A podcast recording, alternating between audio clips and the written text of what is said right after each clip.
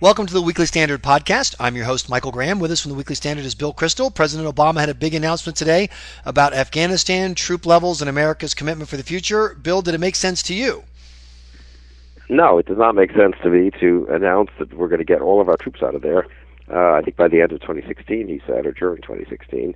It just signals everyone that we're not there to stay, that even if we talk about training and supporting the Afghans, that's temporary and it's so irresponsible. Everything we invested there, much of it invested, blood and treasure invested at the uh, command of this president, who's increased by tens of thousands the number of troops there. Uh, they fought hard. They really made great progress, had great success, as the president himself said, in Afghanistan at Bagram uh, over the weekend. And then he's just gonna, he's just signaling that we're we're getting out. Nothing about conditions on the ground. Nothing about leaving five or fifteen thousand could really make a fundamental difference in the region. Just we're getting out. Uh, and I've, you know, the the premise of the mission in Afghanistan has always thrown me off. I, I, I know you and I disagree on this. To me, Iraq was the great mission, in Afghanistan we should have just. I'm I'm in the rubble don't cause no trouble uh, caucus here. Right. But I mean, if you're using Afghanistan as a way to wage global war on terror, you know, uh, keeping an eye on our enemies in the Middle East or something like that, then I, I, I, I don't understand how this deployment makes sense. It's like a, it really truly is a domestic Afghanistan deployment, almost as, uh, you know, saying to Germany and Japan after World War II, we're going to stay here and get you back on your feet. There's never been an Afghanistan government to get on its feet, has there? Well, there will be a new government pretty soon, and actually, ironically, the two rather pro-American candidates, uh, one of the two will be the next uh, head of the government there. It's a weak government. It's a it's a unstable and difficult situation there, but we had made real progress. The elections had come off, and again, whatever we might have done three years ago or five years ago, he's the one who increased our commitment to Afghanistan, increased the number of troops. He could have gradually withdrawn beginning in 2009. Uh, there's no rationale for withdrawing totally now that wasn't there four or five years ago. I don't think so. Um, I just uh, dread what happens in Afghanistan in 2016, 2017. I think the uh, implications for Pakistan and elsewhere in the region are bad. It's a it's a bad region to start with. It's it can only get worse with this announcement. Uh, surely the Russians, the Chinese, the Pakistanis themselves, the Indians are all on the phone to uh, the next Afghan prime minister or the candidates to be the next Afghan prime minister say, saying, "See, we told you so. Right. I can't trust the Americans. So they're getting out. Cut the best deal you can with me, and part of that deal could well be safe havens for Al Qaeda and, and everything else." You know, a uh, casual glance at the world shows that things are going poorly, that there are a lot of messes out there and it's getting messier. Wouldn't a common sense strategy be to say we're going to go to the areas where these messes are, like Eastern Europe, and our friends are in Poland and the uh, uh, you know, Estonia, Latvia, etc., and we're going to stand with you. We're going to go in if we have an opportunity to be in the Middle East. We're really going to be in the Middle East to try to you know, be on the right side when these messes show up and make a difference as opposed to simply saying, oh my gosh, look at the mess. Let's run. Well, President Obama seems to think A, we often contribute to these messes, that we make things worse. He has said that in the past.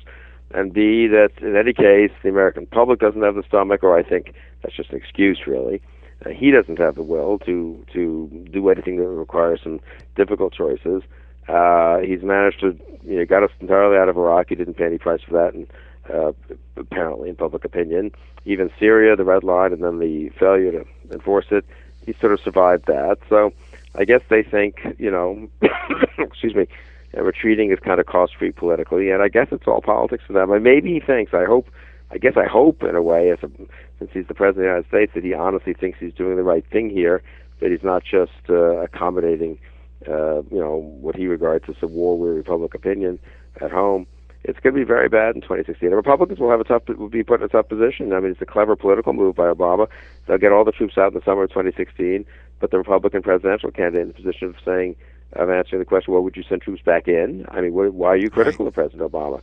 So he's, and presumably Hillary Clinton will say, yes, we, we managed that responsibly. We may not see the terrible effects till 2017. I mean, the degree to which he is kicking cans down the road that are going to explode the moment he leaves office, whether it's the Iranian nuclear program, uh, or what happens on the ground in Afghanistan, what's beginning to happen on the ground in Iraq. Uh, he seems to me to be someone who's concerned about That his eight years not look too awful, but he doesn't seem to care very much about what happens after them. Uh, meanwhile, there were some major political upheavals in Europe, and Americans barely pay attention to American elections, Bill, much less European ones. But uh, if you casually watch uh, or, or, read the uh, the coverage, it's fascists rise up across Europe. Is that really the story? No, uh, anti-European elite parties, populist parties, nationalist parties, kind of Tea Party type parties, I'd say, have risen up across Europe. Some of them have some more disreputable elements. excuse me, I have this cough. Have some more disreputable elements uh, in those parties than our Tea parties do. There are some quasi-fascist, sort of intolerant, xenophobic aspects to some of those parties, and some of the parties are different from others. But UKIP, the uh, Independence Party in, in the United K- Kingdom, is a, I think, mostly respectable party. Got a huge number of votes.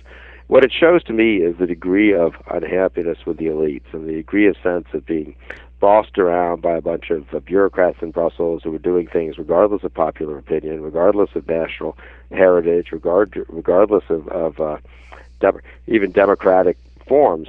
And and I do wonder whether something like that could happen here. I got two emails within you know, yesterday, basically after the votes were counted, both from Republican sort of strategists, political, you know, uh, grizzled political operatives, I would say, happened to be in Midwestern states.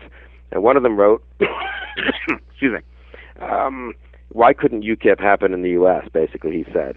You know, could you have an independent candidate here, a third party type candidate, a Ross Perot type campaign, and there's so much dis- disaffection with both major parties. And that was really the story of Europe, you know, that in most of these European elections, the quote conservative party isn't conservative, it's not populist, it doesn't reflect patriotic sentiment, it doesn't reflect a sentiment that we don't want to be governed by bureaucrats and experts in Brussels. And one might say the same about some parts of the Republican Party here. The Republican Party here is better on the whole because it's incorporated more of the Tea Party sentiment. Another Republican from another state out in the Midwest wrote, Out here in flyover country, the same feeling that motivates these European voters is bubbling forth, big time. We need a dose of economic populism that makes sense to the citizens. If not, the demagoguery of the left will carry the national election in 2016. So I think it's, I hope it's a bit of a wake-up call to the Republican establishment. Um, we should be grateful that our Tea Party is democratic and and liberty respecting, doesn't have uh, the kind of dubious elements that some of these European parties have. We should be grateful that our our Tea Party wants to work within the Republican Party. I mean, that's very important. But we can't take that for granted. And I think the degree to which Republicans need to be serious about having a middle America, Main Street type message, these European elections should really bring that home to the Republicans.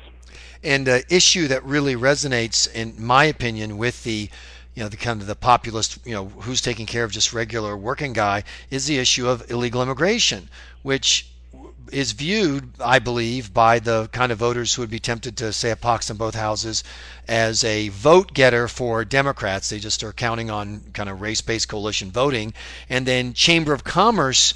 Uh, voting by Republicans, and that and the idea that the Republicans are going to touch that you know wire that red hot wire in this climate. I just don't think they understand uh, bill the the washington guys the jeb bush guys just how hot that is. Not because of the issue of the specific illegal immigrants. Most people i talk to have no strong passion about them as people but the idea of the unfairness of it and the struggle that their kids are having trying to find entry level or you know mid just regular working guy jobs and they're having to compete with people who shouldn't even be on the playing field and the Republicans, almost all of them running for Congress and for the Senate, said they would not be for amnesty, that they would watch out for the interests of working Americans. I think if they now, excuse me, find a way to reverse course in immigration, and sort of now that the primaries are over, let something get passed, let something go through, uh, even if it's you know cut some deal behind the scenes with the Democrats under pressure from the Chamber of Commerce. I totally agree with you. The Republican establishment wildly underestimates the kind of rebellion there would be. It would be like Europe then. Mm-hmm. There would be a sense not just that they don't quite agree with elements of the National Republican Party, but that they've been betrayed, that they were fooled, they were suckered, they were taken for granted. That as the moment the you know, the primaries passed, the, the they they cut the deal they wanted with the big business interests and with the Democrats. That could lead to a third party cha- kind of challenge in 2015 and 16 and one that could really de- destroy Republican hopes of winning the presidency. So I, I couldn't agree with you more. Immigration is not, especially in this climate, and especially when they don't have democratic legitimacy, democratic right. legitimacy to do it. No one's gone to the Republican electorate and said, uh, "This is the deal we want to cut. Do you support it?" And until candidates do that and get elected on that, I think they need to say, say no to immigration to this version of immigration reform. and you know the the uh, talking about entrepreneurship and pointing out the guys who make a you know million dollars off a great idea. Obviously, that's key to the economy and it's important, but that's not how 98% of potential Republican voters live. They live in the real world of modest jobs and, you know, paying the bills and and uh, I get I think they get a real sense that you've got kind of a club for growth vision that's that's economic for them pie in the sky. That is it's very unlikely for them. Or there's a give all the money away vision on their left that says anyone in the middle class who makes a dollar we're going to take half of it and give it to somebody you know as part of a social program. And they're wondering is there anybody who speaks for that vast you know swath of voters in between? Yeah i was talking with one republican candidate over the weekend said he was thinking of making a slogan kind of a populist slogan uh, no bailouts no handouts and I think that would be popular to yep. a working majority of Americans. And I really hope something like that becomes, and the spirit of that becomes the Republican message in 2014 and 2015 and 16. I think that's a winning message, but it's not something the elites are entirely comfortable with. Uh, you're absolutely right, but we saw it happen to the elites. I mean, the idea that uh, for the first time in more than 100 years, an election was won in Britain not by the Tories or by the Liberals, but by a third group is just phenomenal. I hope we learned the lesson. Thanks so much for your time, Bill. Appreciate it. Hey, my pleasure. This has been the Weekly Standard podcast. Please be sure to check weeklystandard.com regularly for podcast updates. I'm your host, Michael Graham.